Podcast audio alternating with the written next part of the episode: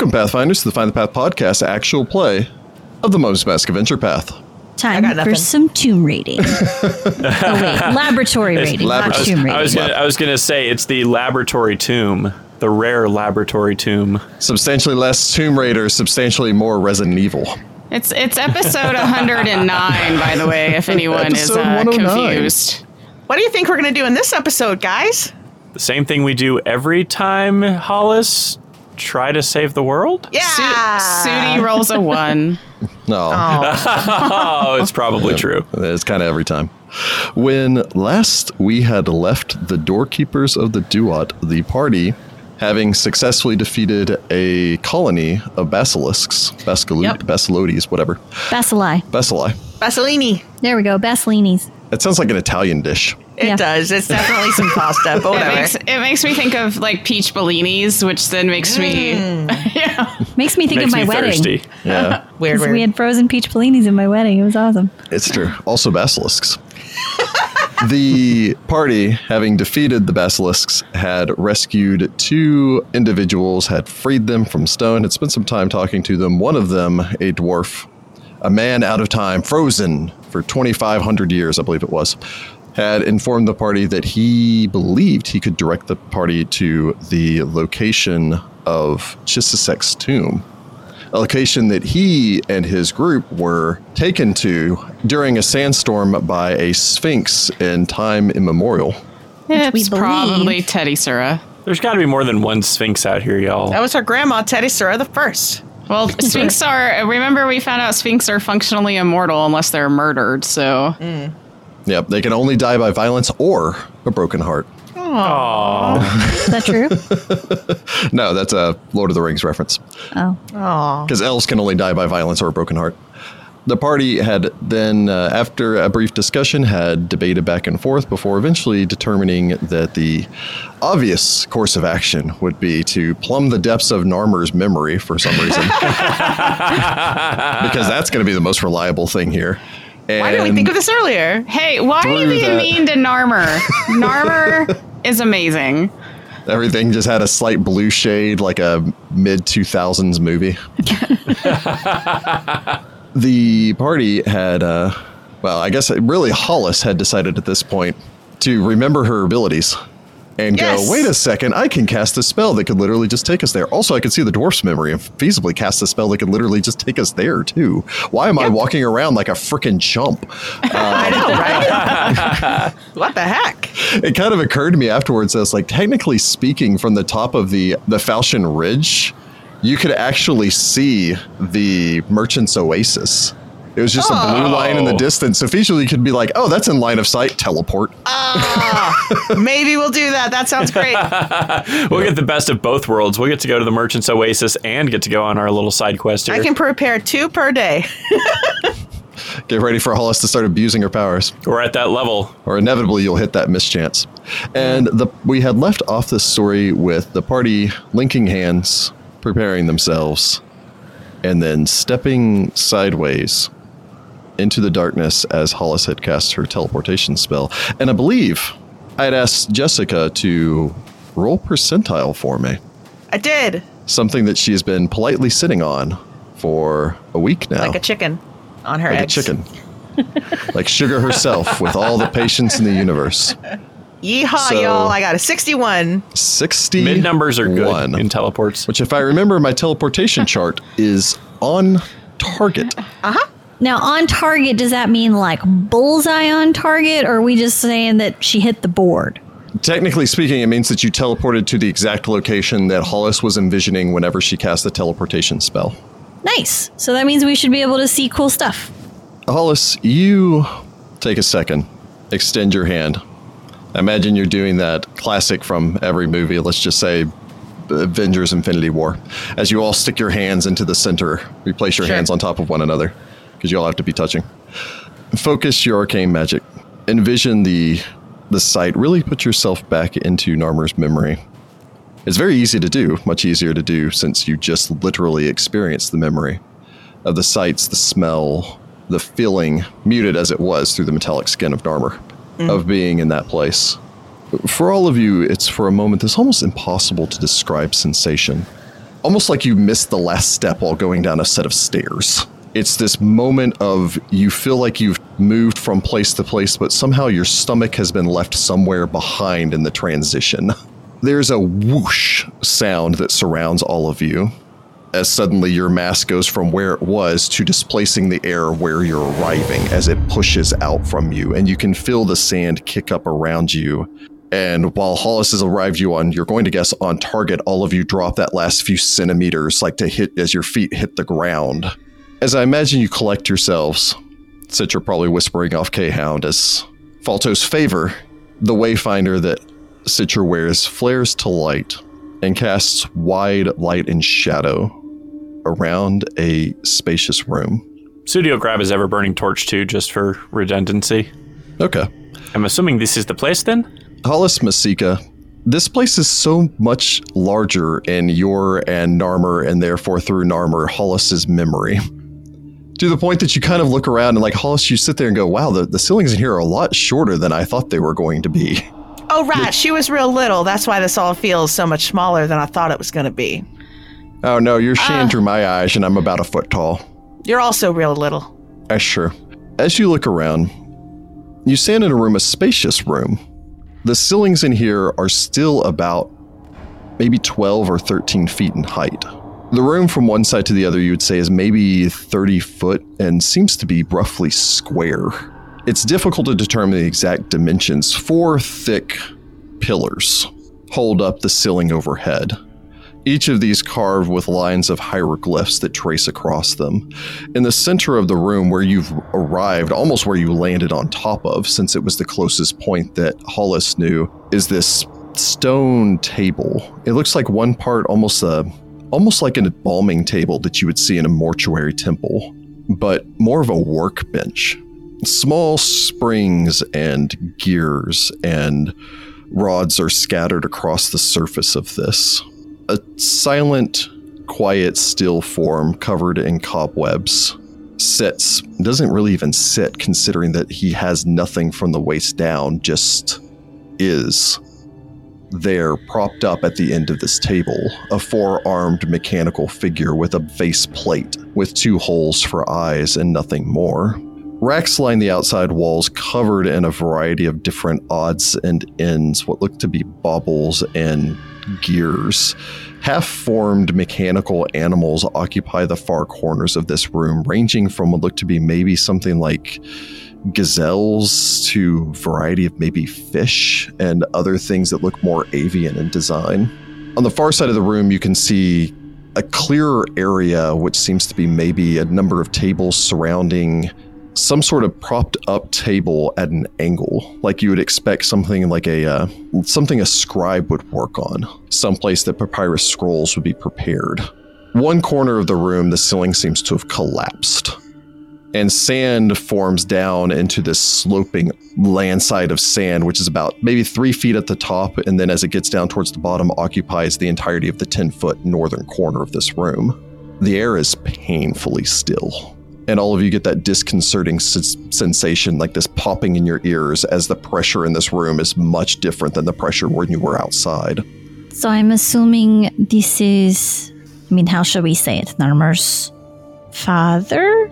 Grandfather? It's my father. He's exactly like I remembered him. Narmer He stands is. and stares up at him. Hey, Dad. I've been doing good this whole time. I know you never told me that because you never told me anything, but I've been doing Miss- good. Masika pats Narmer on the head. Oh, and you remember Masika. oh, and this is Hollis. Hollis is a wizard. And this is Shooty. And this is Citra. Citra grins and uh, like gives a little nod, even though this thing's not alive, but she figures it'll make Narmer feel better. Can I make a craft clockwork check on the sage to see now that, you know, I'm not a six year old and actually know a little bit about this, if there's anything I could do to try to fix it? Okay. Uh, Hollis, what were you wanting to check? Hollis wants to go and look for writings or something in that desk. Okay. Sudi? I'm going to read the hieroglyphs on the wall. Citra? Citra's gonna start looking for secret passages and or doorways. Nice. Use your magnifying glass. I am. Nice. So, Hollis, go ahead and give me a linguistics check. Sudi, go ahead. Go ahead and give me a knowledge history if you have it. Uh, I do. Uh, Masika, go ahead and make your craft for your clockwork, and Citra, go ahead and roll me perception. And we'll start with Hollis. All right, Hollis rolls a 16 for a 27 on her linguistics check. And follow that up with uh, give me a knowledge engineering if you have it. I think you have all the knowledges. Can uh, Sugar help me? Uh, I'm assuming you took her with her. Yes, she does I count as part of you for the purpose of the teleportation. Uh, yeah, Sugar, stay here and guard the camp. She does help me, so I get a 22. I rolled a 10, and then Sugar helped me. Okay. Hollis, you look over, I imagine probably whisper off a light spell or crack some sort of light or something so that you can read better as you're getting further away from Citra and Sudi. Reach that back portion of the room, start to go over the scrolls scattered here. Many of these are ancient, but fortunately, this tomb has not been compromised. And you guess, other than the time that Masika fell in through the frickin' ceiling, up until the time that the sand eventually filled in that gap entirely, that was probably the only time that fresh air had made its way down here in millennia. And as such, the scrolls are in surprisingly good condition. Heyo. Hollis is so excited. As you unfurl the first couple of these, you kind of look from one to the next. Yeah, I'm sure there's a part of your mind that's like, oh, maybe there's a journal here or something like that. Uh, but as you look at these, you can tell that these are complex schematics. Almost all of them seem to have been written by the same hand. Some of this you can certainly understand, as it seems to be simple enough as far as you know clockwork devices and such. Some of this is stuff that is even beyond your understanding of engineering. These complex devices and seemingly a combination of magic and mechanics rolled into one. I'll give this to you for free. You can tell that the the arcane formulas on this are not those of what you would consider a divine spellcaster. This is more along the lines of something a wizard would do. Ooh. Uh, Hollis is going to keep all of this, roll carefully, and putting it into her backpack. Apparently, backpack. it's Hollis's birthday today. yes, this is Hollis's birthday. Masika gets a 21 on engineering before she even rolls. Maybe, you know, let her look over them. That is kind of her speciality as well. Uh, but in the meantime, mean, Masika off to to, the sure. well, Masika off to the side. Uh, what did you make for your craft clockwork? Uh, a 27. You really only determine two things pertaining towards this that the party hasn't already known. You think Hollis's estimation from viewing Narmer's memory is correct. This is probably something akin to a clockwork mage, but it's wholly unique. The second thing that you determine as you look over it is this construct, this creature, there wasn't any damage. It's just incomplete. Just seems like it was given life and then abandoned. So I would need another stone like Narmer's to wake it back up. Yes. Or you'd have to finish building it. Like, It should also be know. pertinent to state uh, because of the way that it was destroyed, in essence, by giving up its life essence there. Even if you were to restore it and restore it as an intelligent construct, it would not be the same intelligent construct that it was before. It would Yeah. not possess any memories or personality that it had previously. In essence, the clockwork sage is dead. Citra, what did you make searching the surrounding walls? I rolled a 10, unfortunately, which gave It's me. average. Yeah, I know. It was perfectly average, uh, which gave me a 23 plus 5 for my lens of detection, so 28. After some searching, you do locate what appears to be a secret door. Yeah. hey, Yes. As you reach it, you kind of lean down, you look over this door. You don't know if it's cause for celebration. As you can tell just from pushing against this uh, by knocking on it, it's a door of a sort in the form that there's a stone block here and there was once a doorway here. But the stone block was dropped down in such a way as to seal this for all of time ah. much as the ancient Osiriani would do to their tombs when they left them. At some point, someone left, dropped a block in place, and then sealed this entirely. Aw. you wouldn't happen to have stone to mud. I know. we'll or just pass melt this wall, or any of those other options. yeah, li- literally any of the things that could get us through this. Well, let me see what I have. Sudi, as you look over these hieroglyphics, unlike the rest who can, you know, Hollis can look at a couple of those scrolls and determine what those scrolls are. Masika, it takes Masika only a few minutes to look over the clockwork sage and come to her determination. Citra is searching for a little bit longer as you see her slowly circling around the outside. I'm sure that there's probably a part in Citra's brain that, despite the fact that you do have Hollis here with you, is uncomfortable with the idea of Hollis being the only means of exit from this place. Yeah, it is a, a little bit unnerving. Sudi, you spend the better part of about 10 minutes or so looking over these walls, looking over the columns, basically, which are covered with these hieroglyphs. The hieroglyphs are broken down into four different groups, and it's almost a little difficult for you to read it. This is ancient Osiriani. I think we've established that Sudi is not the most literate character. True. In addition to that, they seem to be using a number of hieroglyphs that don't seem to be in common use even for that time period. Hmm. Like maybe they're using an even more archaic form of Osiriani. More so that than like it's in a cipher or something.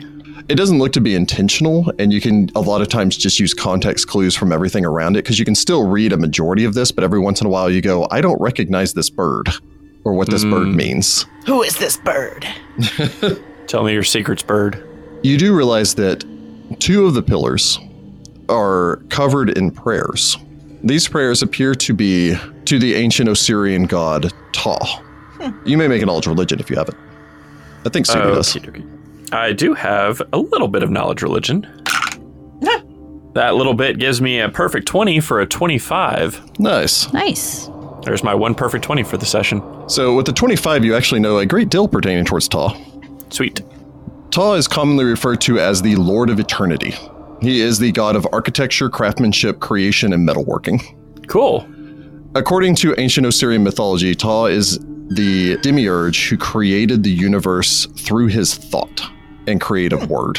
He is the artisan of the gods, a deity of creation and the arts of architecture, invention, metalworking, and sculpture, such as Ptah's creative power that alone amongst the ancient Osirian gods he created himself. Huh. He is the fire breath of the earth, and the earthquakes and tremors are said to be signs of his disfavor. Uh, Ptah is the husband of Sekhmet and an ally of Ra and Maat. Although he normally remains aloof from divine politics, he has come into conflict with Apep and Set when those gods attempt to destroy his creations. Ptah normally appears as a man wearing the wrappings of a mummy with a simple skull cap on his head and holding a staff in his hands composed of three combined symbols of his creative power the Ankh representing life, the Djed pillar signifying stability, and the Was scepter symbolizing power. At other times, Ptah is depicted as a naked and deformed dwarf, uh, and it is in this form that the Pahmet dwarves of Osirian venerate him. He's Oh, also cool. who Masika follows. Oh, we're learning about Masika. It's happening. I Cool. also like that, just like, yeah, we've got this guy, he's kind of an artisan god, and he's the god of craftsmen and everything. Oh, also, he's married to the Lady of Slaughter. Anyway, Yeah, I know. I thought that was kind of a it's a it's a it's a uh, Hey, opposites attract kind of thing. You know, odd couple pairing. hey, baby, I made you a new sword to slaughter the humans with. I invented a new way to murder. I call it the catapult. Yeah. The catapult. You got the joke. Yeah. The second set of pillars, however, Sudi, as you glance these over, to be about this time that everyone else is finishing up with their tasks, seems to detail the life of the architect Chisisek. Ooh, finally. Details.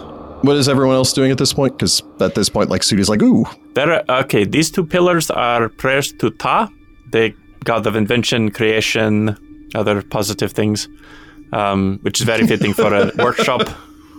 Okay. Yeah, Uh, also you know. married to Sekhmet. Yeah. And the other two? I haven't gone to them yet, but it does seem to be a biography of Chisisek. Well, you buried the lead there, Sudi. What's burying the lead? Oh gosh. Also, I found these here scrolls. Maybe since you're good with them clockworks, you might get more out of them than I do. They're real fancy, and I hand them to Masika. Masika likes fancy engineering scrolls. Well, I found a secret passage, but it's not going anywhere. What do you mean? Like in most tombs of the pharaohs, when they don't want anybody to get into it, they put a big old block of stone in the way. oh, that makes sense. Do you think that block is less than 18 cubic feet of block? That seems oddly specific. Why? Well, I might have a magical solution, but it depends on how big you think that rock is. Uh, anyone that has knowledge engineering may roll it. Uh, also, I'd I allow will. a knowledge local as well. oh, I do have that. So. I rolled. I rolled a six for a sixteen. Uh, I rolled a five for a 15 engineering. Uh, Masika gets a 33 on engineering. I roll a 16 for a 30 local.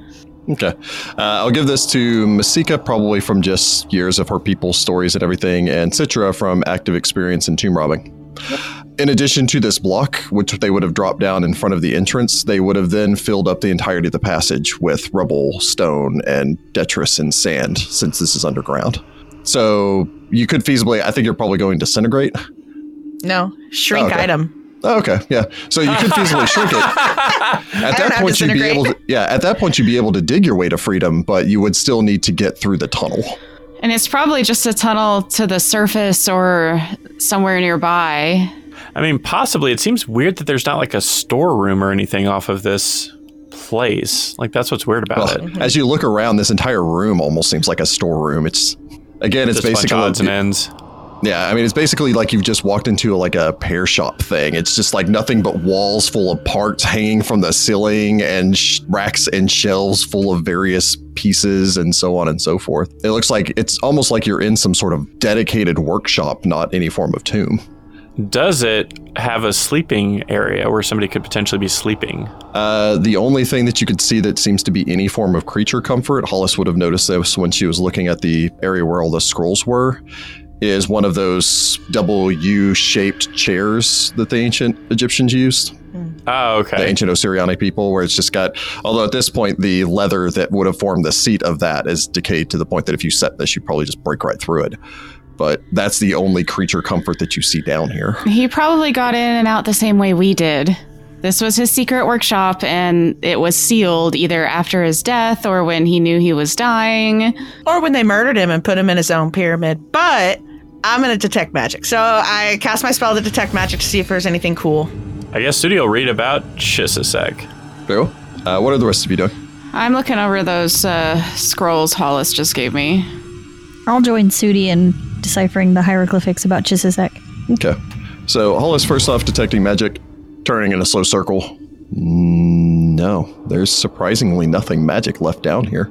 Then again, if he was a great wizard, he was probably buried with all of his magic. Hmm. Wherever he's buried. What does Masika get on her knowledge engineering? I roll a 17 for a 38. Okay. Wow. From what you can tell, these are plans for building a variety of complex clockwork devices of just an almost obscene variety of different purposes. I mean, some of these are obviously like these are soldiers and these are like clockwork familiars or clockwork spies and things like that. But other of these are just like excavators and various fish designs and the most probably complex of these that you can see is what appears to be a golem, for lack of a better term, it appears to literally be a golem you can climb inside of. That is Like a mech suit. It's a mech suit! that is operated from the inside like some sort of complex magical device. Could I make these, any of these? When I get craft clockwork construct at 12th level, would I actually be able to make any of these things with these schematics? From what you can tell of this the last one, it isn't a construct, it's actually some sort of wondrous item. So I could make that now. You could try to pursue researching this and figuring out how this works. Hmm. It may I think take I some could make time. these. Wait, seriously? Neat. Yeah, I mean, it's just clockwork. It might take me some time to research it, but it's just Narmer, but on a bigger scale. Huh. Cool. Might I be mean, worth what, the, looking what into. did it do? Well, I mean, there's a bunch of different constructs, and this one's a suit that you climb inside. Well, could we Would it be really slow and heavy? could we scavenge any parts from in here that would be helpful? I mean, I'll have a look around. Huh. Uh, if pertinent, also just looking over this, you would note that this would probably require enough for all supplies equal to about 45,000 gold. Uh huh. Wow. So, But a mech suit. That's the best find all day. You give Masika 45,000 gold, and she will build you a mech suit. That's how we Not only can Sudi get big, Sudi can get armored. It's a wondrous item, it's not armor. Oh, that's right, it is. Ooh. I don't know why I want to do this. It just sounds really cool. yeah, I mean, all, all you need is 45,000 gold and 500 pounds of bronze. It's a lot of Just bronze, y'all. 500 pounds. That's not that We're much. going to meet some dwarves. Yeah, you know, they'll just have that lying around, sure. Bronze, right? Yeah, let, let us check our pockets. In the meantime, however, Citra Sudi, you start to look over these pillars. Chisisek's story seems to begin with, according to the hieroglyphs, with a storm.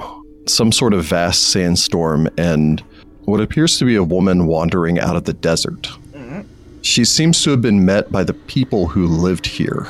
This woman, heavy with child, who bore this child into the wor- world, who, according to the descriptions on here, started speaking at age one. Whoa. Apparently, according to these, the child could read and write by the time that he was two. And then, following that, it seems that he actually began helping and improving the situation of the people out here to the point that he was appointed as a an elder of the tribe here by the age of seven. What? Often legends exaggerate. Guy, you hope so. Wow, that's nuts. There are a number of interesting elements here where it seems to talk about Chisisek's brilliance as well as his mastery of magic outside of the norm. It seems to imply that he wandered into the deserts and would at time return back with new knowledge imparted upon him by spirits of sand and storm So maybe talking to elementals. uh, that he then transcribed into scrolls and stored below. It goes on to talk about how he mastered an ancient form of magic from, according to the hieroglyphs, some form of skeletal or undead being that resided in what looks to be here. It just shows it as a circle inside of. It's again one of those hieroglyphs you don't recognize, a circle inside of a circle. Although anyone who has knowledge of the planes I got that. Let me roll a nat one. Can Sugar make a check? let me see that. My nat one gets me a 19, by the way. Okay. Uh, Sugar, however, rolls a 17 and gets a 27. Hmm. A circle inside of a circle. That's not a symbol commonly associated with the Osirian, but I have seen that symbol used in representations further off towards the west. Remember when we studied with that folk who came over from the Magambians? Oh. And they said that they used magic that they'd learned from even before or older than that. I think this is some sort of demiplane or symbol representing it. Hmm. Sugar says this is some sort of demiplane that, yeah, a long time ago we, we met with some people from Magaambya. Um, interest in magic school there. Anyway, uh, and they uh, they talked about a place that this symbol kind of makes Sugar think of, and it was older than that, some sort of demiplane type thing. What's a demiplane? It's like a world, but not fully a world. A wizard can make one. Wait, you can just make places? Well, when you're strong enough, if you have enough learning. I, I don't have enough learning yet. Wow. I don't think. It seems from this that the implication given here is that this is where Chisisek learned of the art of golem craft hmm. as well hmm. as clockwork. It may be pertinent that according to this description, he was also 12. Again, you don't know. Following that, he seems to have returned back to his people and then somehow seems to have completely reworked their society, their way of life, the depictions here, it's interesting because every time that he reappears in the hieroglyphs, the depiction of him is larger, of which for Sudi might he might immediately assume, okay, it's because you know they're showing them as he's growing up. For Citra being a little bit more familiar with the ancient hieroglyphs, size doesn't denote actual size in the hieroglyphs. Size denotes importance. Mm-hmm. And so, as he became more and more important to the people, he began to grow in essence in size to the point where they depict him at some points here a full head higher than all of the other people in his tribe. As you begin to look over, you, know, you finish up with this first one, you move on to the second pillar. And Sudi and Citra, both of you see a single symbol here.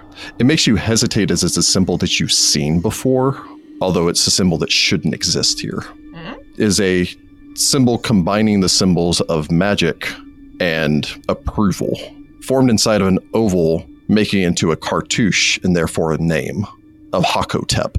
What? Okay. So this place didn't get found and scrubbed like everywhere else. So how does this guy who's worshipped in his tribe go to work as an architect for Hakotep? That seems weird. No, we haven't gotten to that part of the story yet. Oh well, read faster. He's just learning. Sudi, you hear wind Uh oh. Uh oh. and a Ghosts. soft rhythmic sound, like a swoosh, swoosh, swoosh. Sudi's gonna glance up at where all that sand filled in the hole that Masika fell through all those years ago. It's the mask. Oh! I was waiting for him to realize that's what it was. That's what I thought it was immediately. I'm a dum dum, y'all. Me and Sudi have a lot in common. We're both. I'm sure you should trust sense Sudi with this artifact. I'm concerned. we might be trading. To be fair, Jordan's the first one to forget that he has it, so he's the least likely to use it. To be fair, it has not given me a vision in like 20 episodes, so it's been a bit. That, that is not true. No, it it's, probably it's hasn't been, been 20 episodes. it's been like I think eight, maybe. Eight It or nine. feels like 20 because the Faded Tales. yeah, It's the- true. Fate tells. Studio, I guess we'll glance around, of course, silly before he like thinks of the mask. Are you all right? The mask is making sounds like wind and the what the beating of wings, maybe. You triggered it by seeing his name. I mean, maybe. Names are important. I guess watch me while I put it on. All right, I'll do that in the least creepy bad way I can imagine. Sudi will pull out the mask, hesitate, and don it. You slide on the mask. Masika's never seen the mask before in its power. Sudi, you feel the mask as it settles on your face. Shifts, reforms. Cool like mud sliding across your skin. Creepy. The headdress is still, of course, over your ears. And through that, you can hear this wind. For a moment, you feel like you can feel motion. Wind blowing across you, whipping across you. As your eyes open, you see ahead of you a perfect, cloudless azure sky.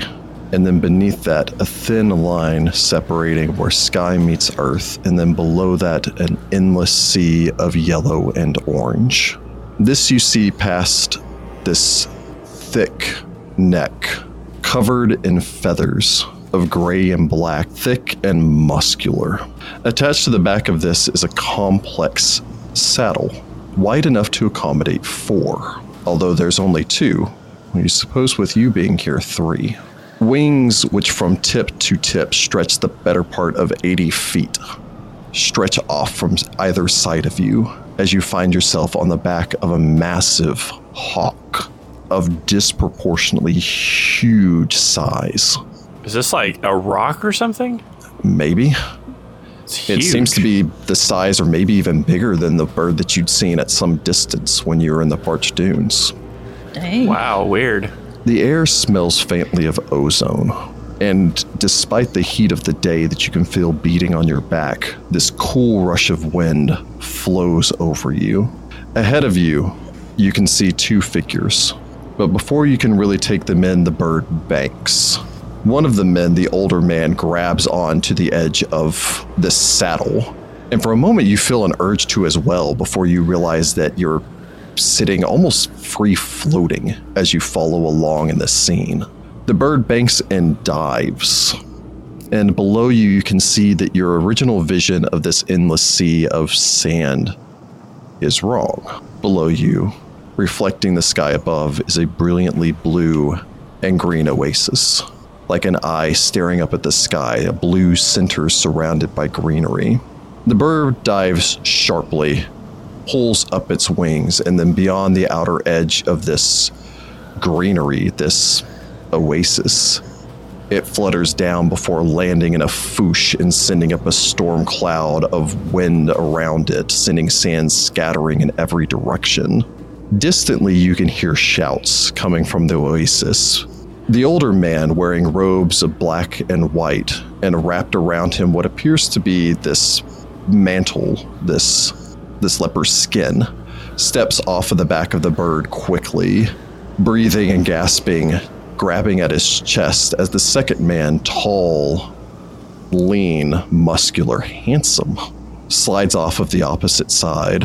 He carries easily with him what appears to be a crook on one hip and a flail on the other. His chest is bare, his skin bronze, although there's a strange scar that you can see on his lower left abdomen, almost black and veined.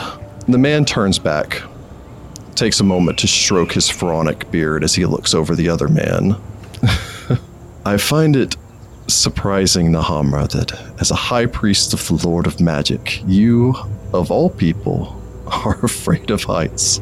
Oh, fear is a sign of respect, my pharaoh. The man nods his head. And of course, where you command that I go, I follow. However, I don't know what you expect to find here. The other man turns, looks over the oasis. The four wise witches have never led me wrong, my friend. They tell me that I will find the man I seek here, the man who can deliver us. Do you need help, old man? He turns back as the other man shakes his head, waving it away with a smile. Of course not, my young pharaoh. Lead on. Sudi, you've received visions. You've spoken with Onuris in the past about the visions he's received. You've seen the boy. You've seen the young man when you saw the vision of him approaching the woman out in the streets of what you can only assume was Sothis, that strange priestess that predicted his rise to power. You've seen these visions, and you can tell that this is a man, not a teenager, not a child. He must be late 20s, maybe 30. Tall, strong, fit, a little weathered, head shaved bald, but you can still see the resemblance to the boys that you saw before. This Nahamra, however, seems to be older. You know that when Onuris described him first, he must have been a man in his 40s or 50s. This man looks to be probably 70. The two figures cross the sands. A few guards, men and women, step out from the oasis. As they approach, however, the Pharaoh lifts and raises his crook and flail.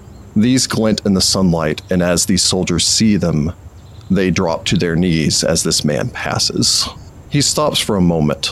You hear him speak to one of the soldiers, although only a single word immediately catches your attention. Chisisek. The man eagerly leaps to his feet and begins to lead the way through the oasis. And it's then you notice it. As there's beautiful trees and foliage, and even farmland surrounding this oasis, and buildings, and a tall tower, and a manor house sitting up on a cliff. You were here. This is the Salt Oasis. Before it fell into ruin. The man leads him through here up to the edge of the water. Ahead, you can see a large crowd that seem to be gathering around, praying, cheering. Nearby, you can see a statue depicting what you can only assume is Ptah, judging by the symbol that he's holding above his head. Although they don't seem to be necessarily in prayer to him. As you step forward, as you follow in the wake of this pharaoh of the other man, of this Nahamra, you reach the edge of the water, and there you see a man, scrawny, stripped to his waist, wearing only white linens, standing knee deep in the water, and holding a strange, not anthropomorphized as you're used to seeing it, but a strange silver catfish. The man, the boy, you think he's maybe late teens, early 20s, has a disheveled shock of brown hair, has kind of that unhealthy look of someone who just doesn't eat enough. Like he hit a growth spurt a few years back, shot up two feet, and then the rest of his body just never kept kept up. And even from here, you can see a number of his ribs. Sounds like me as a teenager. Sounds like so many of us. You can hear his voice as he begins to speak to the people. The Pharaoh slows as if listening. Now, friends, I understand everyone's concern, but I promise you that this will work, pardon the pun, swimmingly. He holds up the fish. Now, I understand that a lot of you have said that there's been a taste of brackishness to the water. And I spent some time, I thought about it. And I believe that the oasis that I dug up from the reservoirs seems to be possibly tainted. He hangs his head. For a moment, you see something seem to crest out of the oasis like a giant serpent. Hmm. Except for it clicks and clacks and grinds before going back down. Now, my diggers will continue to bring up the water from below. You understand that the pressure differential. the water there wants to come up. And it will. And there's salt. But I've built this. He holds up the fish again. It will swim through there, collect the salt through a fill. Uh, uh, like a strainer. And then when it collects all the salt, it will then spit it up. They kind of look curiously between one another. One woman steps forward, the water will be safe to drink. Yes, I will build this one, and then I will build a number more, and then they'll swim. It'll be like a silver school of fish, purifying the water for all of us. The people kind of mumble amongst themselves before one person after the next to, begins to clap or cheer. The boy gives an awkward half smile. Okay. He then turns around, hefts the fish over his head, and just two handed throws it out into the water as it splashes and then sinks out of sight. A few seconds pass as everyone sits quietly before there's kind of a plop sound as you see this catfish crest out of the water before diving back down. The cheering begins once again. A number of people come out to pat the boy on his shoulders as he just kind of awkwardly nods, making his way forward. And then he sees the man you followed. The crowd seems to follow his gaze before they all drop to a knee. Even the ones in the edge of the water drop down to a knee to the point that they're just barely chins above the water. The boy curiously just kind of stands there. The crook and flail. The symbols of office. You're the Pharaoh! Oh, Oh child. no, he doesn't show proper respect. He gives a curious look. The man Nahamra steps forward. You stand before your god and pharaoh, Hakotep, first of his name. Hakotep, right. Sorry, we don't get a lot of word out here in the desert. He makes his way forward. It's at this point that you notice the markings. Tattoos on this man, tattoos on the other men and women here, similar to those that you've seen on the various tribes people out here. Although you've never known the tribes people of this land to not be nomadic. Well, they tried it, and then his machines broke, and then he was dead. Maybe. Maybe.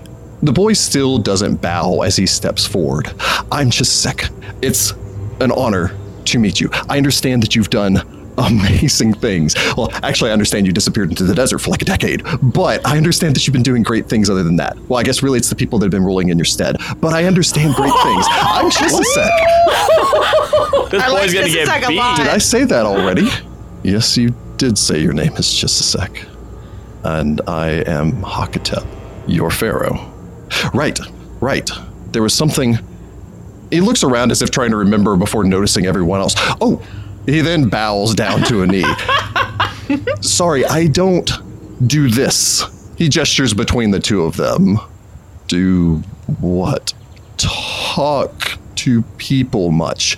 I, um, can I help you? Because I'm, I'm kind of in the middle of a thing. Uh, but I guess you're here for something. I'm here for you. For me. Oh, oh. If it's about that thing in a peck, I was hardly there. Um, guilty conscience much? The pharaoh kind of waves a hand. Everyone else may go. The people, the native inhabitants of this place, all kind of get up and then wander away, looking back over their shoulders, some of them nervously. Nahamra leans in. You still staying close enough to the pharaoh to hear.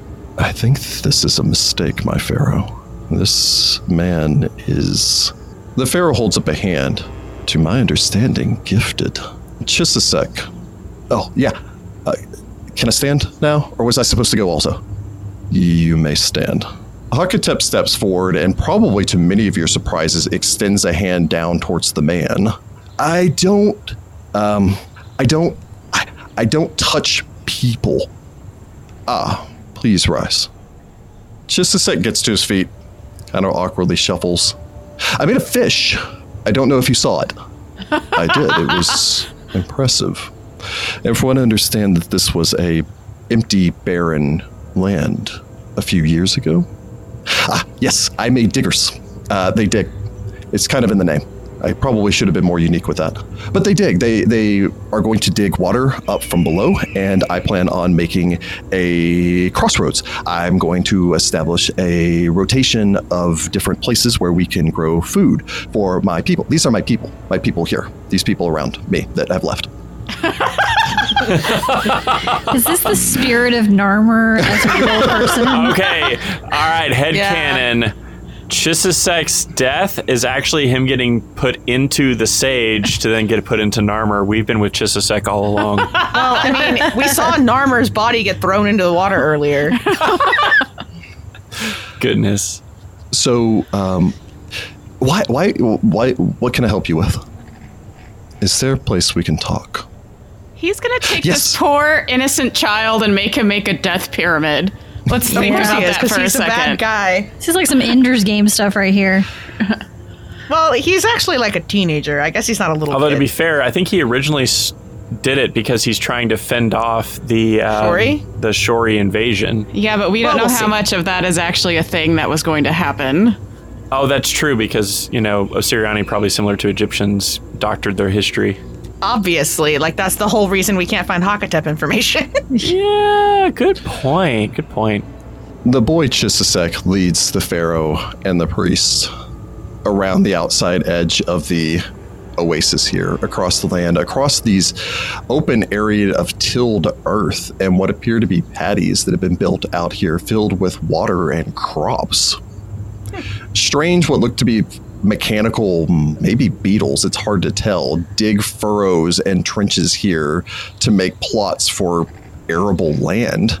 Overhead, you can occasionally see these flying mechanical birds which streak by before seeming to drop or spit down these bags or seeds to the people below before flying back to retrieve more. I, I, I know you, you, you don't get out here uh, much, uh, my your your pharaohness, my uh, lead. Uh, the pharaoh holds up a hand. Hakotep. Hakotep is fine. Hakotep. Okay. Uh, I uh, our our people don't have much to protect or defend them. Uh, and so, if you are concerned, you should not be concerned. I am not making any death machines. Yet. No, no, I- I, want you to make death machines. My sweet summer child. You've made these devices to help your people. Yes, to defend your people. Yes, yes, and not to attack or kill. I, I mean, they'll defend themselves. Uh, some of them may be able to shoot lightning, uh, but not all of them. Hakotep's like, I want to see the ones that shoot lightning, please. Interesting. The two men follow this other man in silence for some time. The man does a great deal to fill the silence himself. Before you reach what appears to be a simple set of steps descending down into the earth. I, I, I, I built this here. It was actually a test run of the diggers at first, and then I figured I could use a place to do things. Uh, and also, sometimes things will occasionally not work precisely as intended. Uh, and I. I may sometimes have to put things down, and usually I prefer that the people here not know that there's a thin um, collection of cogs and gears keeping my machines from digging through dirt and digging through people so I kind of keep it isolated.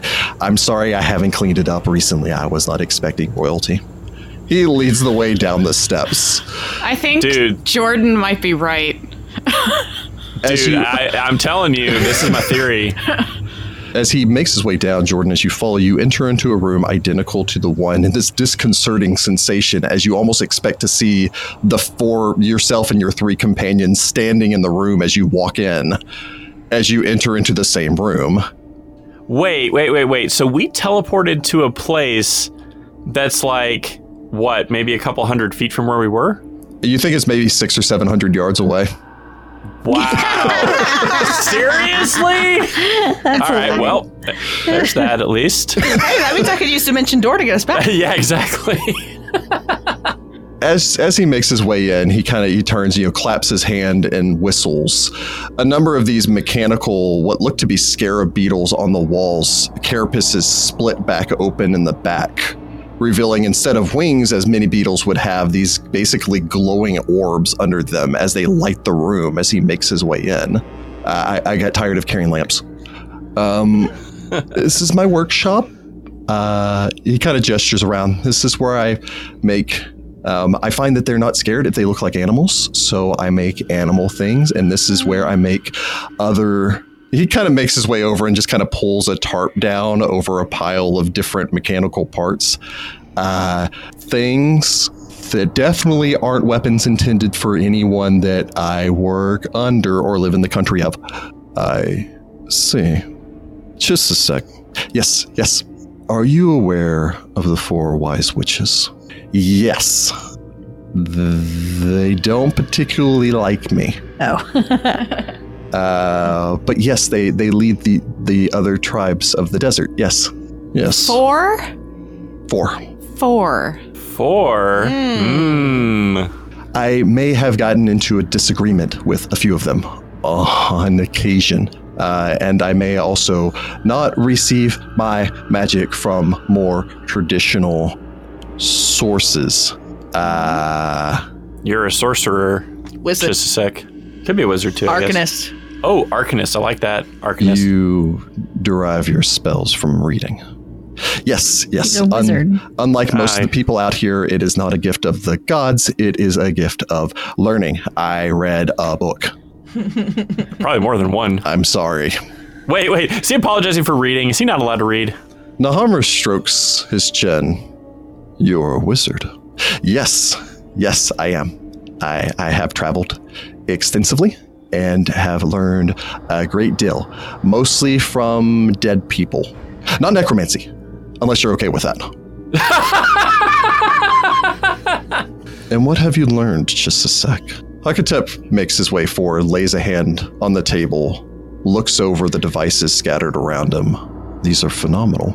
Yes, yes. So there was an ancient people long ago. From what I understand, they were completely killed uh, when Set blocked out the sun and killed killed Osiris. And before the rise of Horus, uh, there were these people that were on the other side of the sea. Yes, I'm familiar with the story of the Azlanti. Yes, and they had clockwork devices. So I may have mastered a degree of magic a- and dug around. And then I have this. Please don't take it. I really like my shop. Take it. How much more could you accomplish Chisisek with a team? A team. I I um I, I work alone. Are there things that you could delegate to others? If they could work in very specific ways, perhaps. I, I, do you have someone that you want to work with me? I was thinking a couple dozen. I need something, something very complicated. Um, maybe I could, I could help with. The pharaoh holds up a hand. Are you familiar with the Shory? Y- y- yes, yes. Aeromancers. They practice an extraordinarily complex and unique form of aromatic magic. Uh, as well as alchemy. I understand that they're rather masterful of that, and some form of crystal magic I'm not particularly familiar with. From what I understand, they derive most of their magical powers from the teachings of an old mage known as Jatembe. But I'm not particularly familiar with them. I believe that their original flying cities were constructed by one of the ten magic warriors, but again, that might be myth. Uh, so, I, in answer to your question, yes, I know a great deal. Yeah. The Pharaoh nods. You have seen them in our skies. Yes, yes. On occasion, sometimes. In the distance, mostly. Towards the mountains. I go to the mountains sometimes. There's dwarves there. yes. What if I told you that there was a way to break their mastery of the skies? I would tell you that I am interested. The Pharaoh nods to Nahamra. The priest watches him for a moment, and you can see the shadow cross over the Pharaoh's visage as he extends a hand somewhat forcefully. Nahamra inclines his head, reaches in his pack, pulls out a scroll, and hands it over. The Pharaoh unfurls this. The architect looks this over. This is engineering and magic. Am magic. I able to see this? uh, you can, if you wish. You may make a knowledge engineering. I'm gonna if so go wish. over there and take a peek over his shoulder. Nice. You may make a knowledge engineering if you so wish. Sweet. And of course, my dice have betrayed me. In this, the hour of my need, I roll a two for a twelve. I'll give this to Sudi. Even with your knowledge of engineering, it would be difficult for you to make heads of tails of this. Adding in the fact that this seems to be a perfect blend of engineering and magic and something else. You would probably need Hollis to make any sense of this, and even Hollis probably couldn't do that with a couple seconds of a glance that you get of this before Chisisek looms over it. What is this? A weapon. One capable of stopping the shore. A weapon. I'm sorry, Pharaoh. I uh, I, I happened to have uh, lied earlier. Uh, I, I I've made a lot of weapons. The Pharaoh nods. I was counting on that. And this, this, this would take a very, very long time to make, uh, and would need immense power, something much more powerful than just arcane energy. It would need something planar. It would need planar power. Ooh. Yes. Yes. Yes, that could do it. I must admit your your workmanship on this is this you? Yes. With help from a friend. Yes, your work on this is excellent. However, there are a few rudimentary mistakes in the mechanics of this, something I could easily correct and make certain that this works at its peak efficiency. But again, it's uh, it's probably going to take a great deal of time, as in probably centuries Whoa. for you. I have found that there is a simple solution to any problem. Money. Throw enough bodies at it. I will give you a workforce the likes of which you have never imagined to construct a weapon the likes of which this world has never seen. A weapon that would potentially kill thousands. Possibly. Chisisek looks back down at this, looks back up. But a feat of magic like the world has never seen. Or lots of people dead. Okay, where do I start? The Pharaoh smiles. Behind him, you see a deep glower across the face of Nahamra, and the vision fades. Sudi, as you blink, you stare up at the hieroglyphs. For the rest of you, you've seen Sudi kind of pace the room a little bit, and Sudi, as you stand there, you you're staring up at the hieroglyphs, but your one hand is down on the table in the same positions as Hakotep's was when he was looking over the scroll. The room's quiet. And this is why in Quantium they require us to take an ethics course. So at least part of the story that we know so far is true. Chisisek was very young when he revolutionized the area. The salt flats that we were just in, hmm. this is very close to that, within walking distance. Oh. Oh. I wonder what happened to all of the machines. Buried under the sand. Uh, it's possible. I wonder if they Oh. He may have, he may have taken them with him. Or if after, I mean, eventually without maintenance or winding, clockwork will break down. That's true. I do have to wind every day. Bashika, oh wait, no, you wound me yesterday. We're good. So if Chisisek didn't tell the people here how to maintain them, or even if he did, and eventually they would break down without repair. Mm-hmm. And he would have, I mean, the Pharaoh seemed very keen on getting him started immediately, so he probably got him n- I the doubt same day, the next Pharaoh would have let him work on his giant flying pyramid super death machine weapon thing out here. day. Exactly. So most likely he would have done it in an extremely remote place. Is this not an extremely remote place? I don't think they would the do time. it in a remote place. I think they would do it mm-hmm. somewhere that the Pharaoh could keep a close eye on it. They need a lot of bodies for it as well. But at the same time, wouldn't you want to keep it as secret as possible? Because I assume if the Shory know that there was something being constructed to destroy them, they well, would have tried to remember intervene. what its shape was. It was a pyramid. So it would have been completely normal.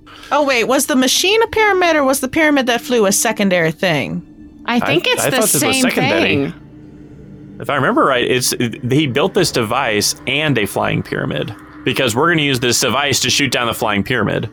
That's what I thought, but I don't know. The implication that you'd received while you were doing your research in Tephu was that there was a. You found markings and hieroglyphs depicting a complex number of geometric shapes that you believe was some sort of weapon designed to literally tear flying cities down from the sky.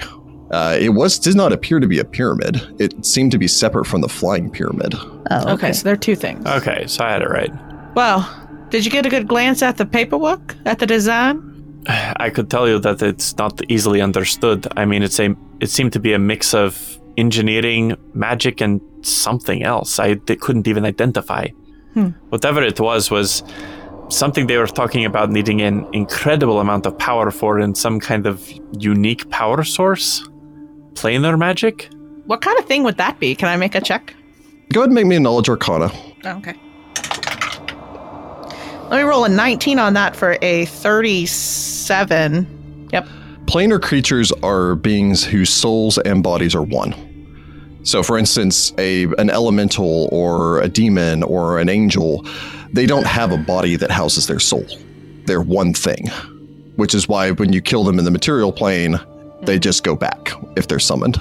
As such, they're in essence pure soul energy. So much as someone can drain the energy from a soul with something like enervation, you can also drain the energy from outsiders. The most common form of this is a type of device usually referred to as an infernal engine, Uh huh. Yeah. Which was used by the Azlanti, was used, you believe, by the Thassilonians, Yeah. uh, and rumors hold that at points so have the Chelaxians. Usually they bind devils and then use the devil's life force to fuel it. That would have been a dangerous proposition. If we find this weapon, it's very possible that it's something like an infernal engine inside, which is essentially beings that are from the, the planes. They are they are just energy that you can use if you are nefarious, and so you essentially drain the life force of those creatures and use it to power your whatever. That sounds Machine. terrible. Generally, people use devils and such because they're evil, I guess. The Azlanti did it, and if you talked about the Azlanti, that would make sense that he knew about it. Okay. And he seemed to have learned this from the Azlanti, mm-hmm. Who you said also used similar technology, right? Yeah, they were kind of. Okay, then. You said my ancestor was there as well, yes? Yes, Nahamra was there, but he was much older. So Hakotep had already become pharaoh. It looked like Nahamra was about 70, best guess. Oh, When how old did he being look when there- the? How old did he look in the, the vision where he was was banished and whatnot? He was very old, 90s at ve- least? Yeah, way older than that. All right, so we got twenty years of missing history. Roughly, yes. Which also implies that Chisisek said it would take centuries for him to build it. They must have had an insane amount of people and organization to get it all done in what, under 20 years? They probably used a lot of Pahmet dwarves. We probably can talk to them. They might have someone who remembers. Uh, maybe. Oh, maybe our friend back at camp has a buddy or something that used to work on a secret s- surprise project for the Pharaoh. Wait, so Uh, just a reminder that he was about 2,500 years ago. Hakotep was um, about 6,000 years ago. Yeah, so way before. Okay, so like a grandparent. weren't you able to don't Don't live that long. I don't know. weren't, weren't you able to use uh, some ritual at the camp that allowed you to talk to Sudi's ancestor? Could we not use the same spell to talk to Nahamra? My We could, but I have to learn the spell first, and I haven't Oh. figured it out yet. It's very complex. we haven't really had time for studies. Quote unquote, Because- Jessica says that we need to level up. Because it seems like that talking straight to him, he was in on it. Talking to him would be good. I'd sure as to talk to Merid Hetef. That too. I mean, Nahamra didn't seem to be a fan of the project. Either he wasn't a fan of Chisisek, given his disrespect to the Pharaoh, or, I mean, maybe he didn't want to do the project at all. Either way, there's something about that that makes me think he may not have been super involved in it. I don't know. All the stories you all told me about these visions and everything you gathered and from your friend on Eurus is deductions. It seemed like maybe Hakotep was blowing out of proportions the Shory threat. Maybe Nahamra agreed with that. Maybe he didn't really think that the Shory were a threat. But he can't talk back against a living god. That's true. Mm-hmm. I mean, I've never heard of any Shory. Well, that doesn't mean it doesn't exist. Well, Chisisek said that they And- did. Well, and he kept saying four wishes, but there's only ever been three. Maybe that's a recent thing. Maybe. Well, I'll, recent I'll sure in they terms don't tend of to be centuries. We tend to call them elders, not witches. So that's kind of a weird thing too. I mean, they might be different from the elders of your tribe, but regardless, Chisisek was definitely of these nomad tribes. But he, I mean, the scale of what he did, he built an entire city, created water from the ground, and farmland within a couple of years. I wonder If if, the anybody would have been still able to do under the something. oasis. Probably would be. I don't know. You were saying something about a fish. Narmer kind of waddles his way forward, looking up hopefully. He built what looked like a. I mean, it looked like a river serpent that was kind of moving through the water, and he's he called something a digger. Said that was a machine that dug down and brought the water up, and then he built this fish. It kind of looked like you without any arms and legs. That he said would take salt out of salt water and spit it up. and yeah, spit it up and clean Make the it water so it was drinkable. drinkable. Yes. Oh my god. Masika. Uh huh. Remember when you were messing around with me? And then I started making acid? Maybe I was supposed to be making salt. Oh boy. Maybe my little acid reservoir is supposed to be a salt reservoir. Oh, I could have been constructing instead of destroying. Okay. He probably didn't get to make more than one if he got yanked off the project. Maybe I have siblings out here. He Oh, also cool. implied that the creations that he made would defend themselves, which means he may have made all of them intelligent, hmm. or at least independent enough to decide they need to attack someone. I mean, I'll defend Very myself. Yes, so similarly, they may have all had defensive capabilities similar to what you have with the acid. So you say we're like 600 yards away from the camp? Well, Roughly, aren't we yes. gonna finish reading this pillar? But Oh, yes, we want to finish the story and see what happened. Looking over the pillar here, it's interesting because this pillar details Chisisek's accomplishments. It details his creation of these animals, the the spread of the success of this place, the coming of the pharaoh. Strangely, here, and you don't know if this is one and the same. It it depicts the pharaoh fl- riding down from the sky upon the back of a giant falcon. Um, although the falcon seems to also rain lightning bolts down upon the pharaoh's enemies. Is that something we could roll on? Is there like a bird that shoots lightning or something? Not of that you're immediately familiar with. Not one that's big enough to ride four people on? A Thunderbird. Yeah. I Thinking Um, of Thunderbird, exactly. I mean, yeah, so this bird also that I was on, the Pharaoh already was very powerful. He had some trained bird, and it was big enough for four people to ride on, I mean, comfortably. It was bigger than that rock that we saw earlier. I've only, I've never seen something so large in my life. Flying bird that shoots lightning. Okay. I mean, either that or it was enchanted to be able to do something with lightning. Uh, but the continued markers on here seem to detail Chisisek's. It doesn't detail anything about Chisisek's work with the pharaoh, although it implies here that Chisisek left with the pharaoh and never returned. Uh huh. Makes sense.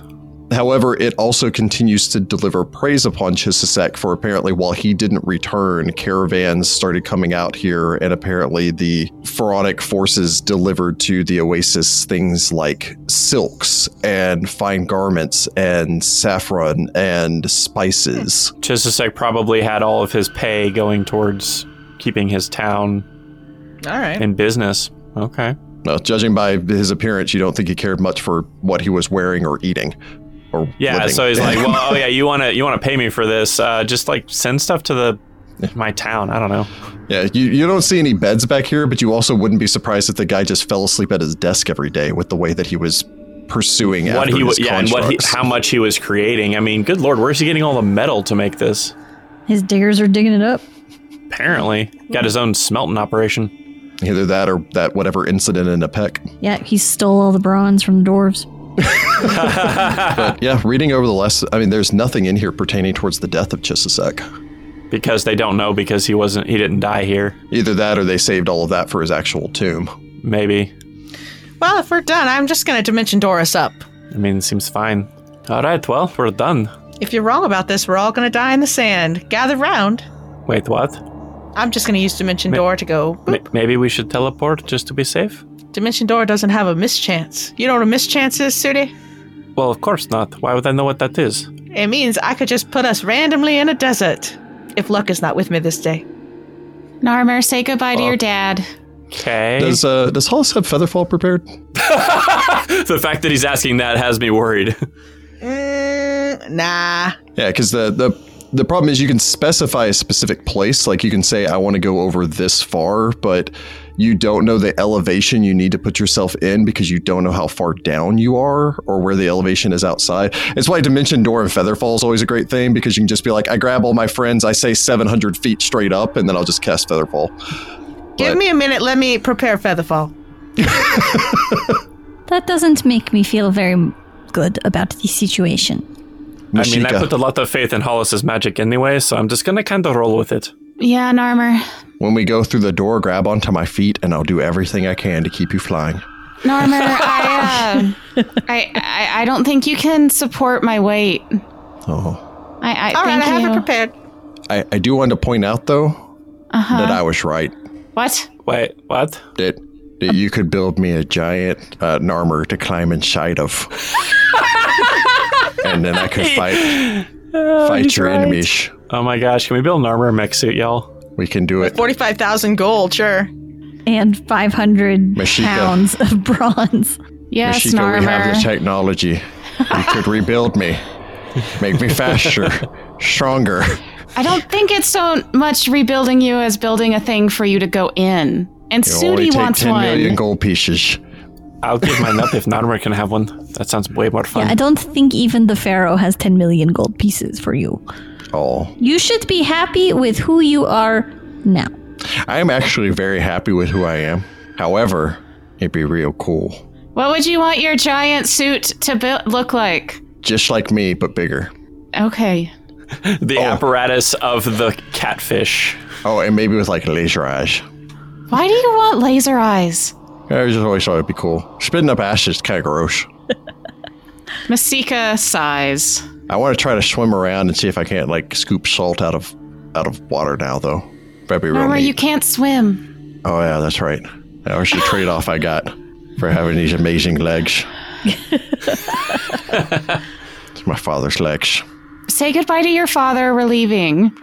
Goodbye, father. I promise to continue to take care of her, and I promise to take care of the others, and I'll keep them safe.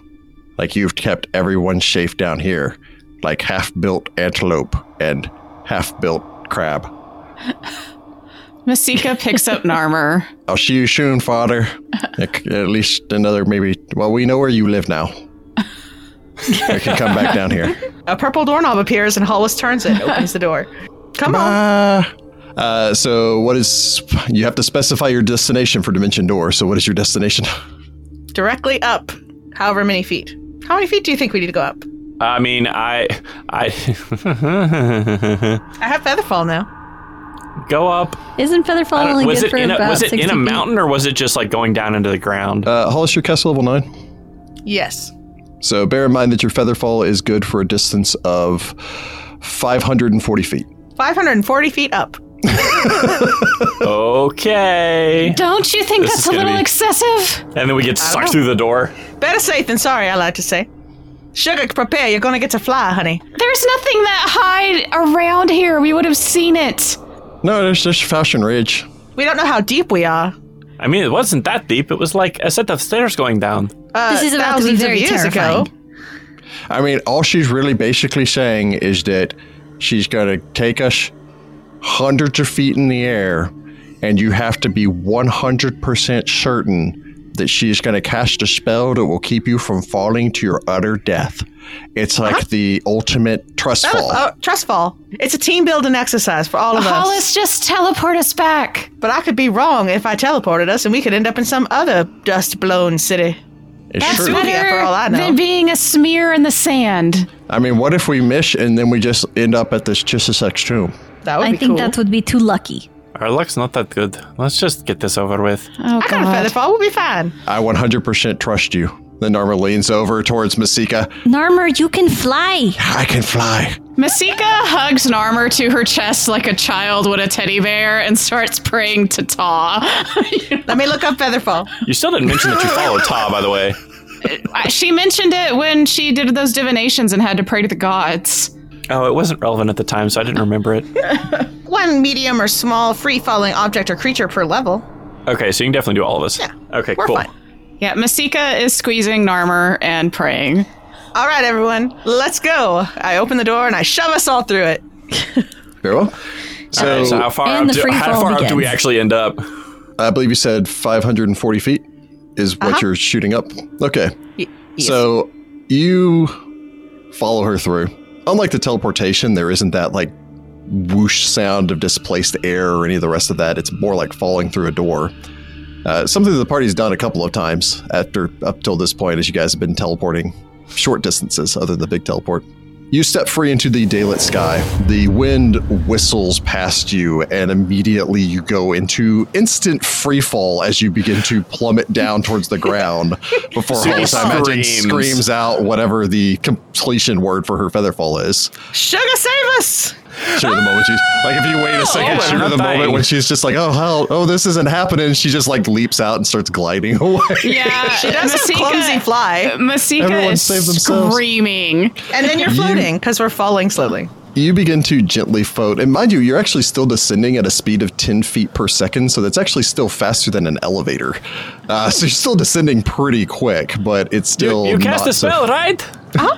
Why do I Oh, still no. feel like we're falling? You're okay, my Shooty. Just, we won't hit terminal velocity. You'll be fine. Terminal, What's terminal velocity. velocity? and why do I not want to hit it? Yeah, you just emerge into open azure sky before steadily beginning to slowly float down towards the ground below. After a Oh, moment, can it's actually it's almost here. a little peaceful, uh, since it will take you about a f- yeah almost a full minute to gently float your way down. So it's kind of like skydiving at a very low altitude. This is how this is how you actually do skydiving right here. It's like Yeah. instead of pull the shoot, the wizard's just like halt. Yeah. Spread spread your arms, Masika. This is what it's like to fly. Masika's eyes are closed. I figure once Citra gets over the initial fear and the initial plummet, she's probably just kind of like floating around enjoying it. Oh. If Narmer needed to breathe, he would be choking right now. I'm just throwing that out there. Ma- Mashika, let me go. I want to help. No. Oh. Don't leave me, Narmer. He sticks, he sticks his little wings out and starts flapping to make Masika do like sp- slow, small circles around the party as you descend down. Uh, I don't know how I fly either. Magic. Eventually, though, all of you descend down and your boots touch the ground. All I right. see. I see that Citra didn't inherit her ancestral fear of heights. Oh no, I have a fear of being buried alive. Oh, that's pretty much the opposite. Yes. All right. Well, That was fun. I mean, we were Okay. basically buried alive just a minute ago because if if Hodish had had a sudden, uh, I don't know, allergic attack or something and died, we would have been buried there forever. I try not to think about that. It's true. I mean, if anyone's gonna outlive us, it's gonna be Hollis. Well, she's That an is elf, of course. unfortunately true. It's true. Or maybe Sugar. She'll live as long as I do. That's true. And then probably for a couple years after you bite it, Mm, that's fair. till the magic Anyway. finally wears off, or I can find another wizard. Good luck on that. you're doing that thing where you cluck at your chicken again. Oh, uh, she's just saying she'll probably outlive me by a couple years till the magic wears off, or she might find another wizard, and I told her good luck. But not in a sassy way, just in a real way. Okay. As long as it wasn't something important. We, we start walking back to town. It doesn't take you long. I imagine you return back to the town. I don't know if you plan on gathering yourselves together or just. Uh, I mean, we still got to go find uh, The tomb. Chisisek's tomb. Yes. So, Well, we gotta meet up with we'll our, go. our dwarf friend. correct? Yeah. yeah. well, are Go you get planning him on leaving our today, or are you waiting for? I think. the, I mean, it's only what mid morning, if that. We spent what maybe an hour in the tomb. Yeah. give or take. Yeah. But if we So we're teleport in good. there, we can't get out. Well, That's I also do not have the other spell for reading his mind prepared because I Um, had so to. maybe we want to do that fall. tomorrow, and then we. Do you have enough magic to take him with us if we do a teleport? No. She's not a high enough caster. Then we will not be doing that. We might as well just start out on the camels today. Yeah, that'd be fun. Fair enough. All right. So suppose you gather yourselves together, gather your equipment. Citra lets Falto know that she's leaving. Falto nods. Well, uh, we're going to make our way to the Merchant's Oasis once we're done digging everything up here. So, should we just meet you there, or should we start heading in the direction to meet you out in the desert? I think you should probably go to the merchant's oasis first. That way, if in case you need to resupply or anything. Oh, he nods, leans in, gives you a kiss. Be safe. You too. I'm the embodiment of safety. Eh, sometimes. You are a little brash. From off to the side, Masika snorts. She's known Falto like a month, and she already knows. Yeah, that guy's not the embodiment of safety. I don't think any of us are. yeah, we're adventurers. Of course, we're not being safe. All right, I'll see you when you get back. Indeed. So I imagine all of you collect your compatriot nods. We should probably make our way north first and then curve around. The sand dunes north, well, when I was last out here, the sand dunes north and east were a lot larger than they are directly north. Kind of skirt around the outside and make our way over. Masika, does that sound about right? yeah, actually, that's that's pretty on point. It turns out that the desert is eternal and unchanging. Well, that's not true at all. More never changes. The dwarf shakes his head. Masika leans over towards Citra. So when Sudi was mumbling and, you know, was saying what Chisisek was saying, did it sound like Narmer to you? A little bit. It was a bit unnerving. Okay, just checking. Yeah. Does that mean Chisisek could possibly be Narmer? I don't know what powers the gem to be 100% perfectly honest. Oh, that's kind of interesting. I wonder if we could like unlock some memories somehow. It's a s- soft rustling sound, and you look down, and there's a chicken sitting between you. She stares up intently at the two of you. Cluck cluck. yes, you heard needs their all of that. stories. You can go tell Hollis in a minute. She's kind of box, wiggles her way in, and fluffs up a little bit, just kind of waits. Waits for what? Masika reaches out and Drama. tentatively pets Sugar. She makes this chicken sigh before hopping up and walking away. Y'all are obviously done talking. She's like a Masika. cat. She Yes. doesn't like to be pet. Yeah, she does. I pet her all the time. Oh, is that just what they tell me? She left when I Oh. pet her. M- Narmer, she doesn't like us. It's probably the fact that I smell like oil, also acid. A little bit. Oh, maybe maybe I can scent my acid with something, like jasmine. what if I eat a lot of jasmine? You're not eating jasmine. What do we have in this pack? Ooh, saffron. You're not eating the saffron. That's for cooking. I mean, at the very It's least, expensive. at the very least, when my acid slowly devouring my enemies, they'll smell nice. Eat some of Sudi's nice incense. Oh, I can eat some no, incense. no, no, not my incense. I need Oh, I that. could stuff myself full of honey. I think that's a bad idea. That is very sticky. that, sticky. 'cause You would that's just the be covered honey. in sand. Sounds Psychedelic. sticky. The party, I imagine, gathers up. The ancient ranger taking the shotgun position. I think Sudi drives. Yes. Yep. Sue Yes. drives. Masika would be riding one camel and her other camel with her supplies b- tied to the back of the wagon. and then the uh, the ladies in the in the wagon. And the wagon begins to make its way off. And behind you can see the array of tents of people left behind in your wake in the ruined city. I can only imagine Sudi can probably look back and for a moment you can almost envision that green lushness of this place and then wonder what other considering the odd things that you'd seen in your vision of Chisisek before, what he may have actually decided to take with him to the grave as you set off to go and find this tomb.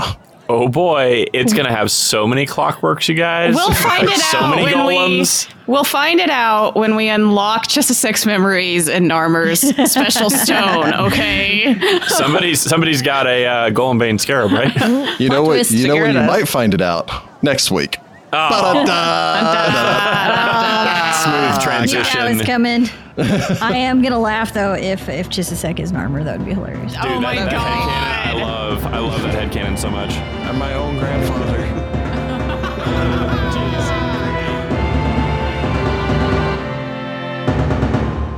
Find the Path Ventures is an officially licensed partner of Paizo Incorporated. Mummy's Mask is copyrighted 2014. Mummy's Mask and the Pathfinder Adventure Path are trademarks of Paizo. All Pathfinder images are property of Paizo and are used with permission.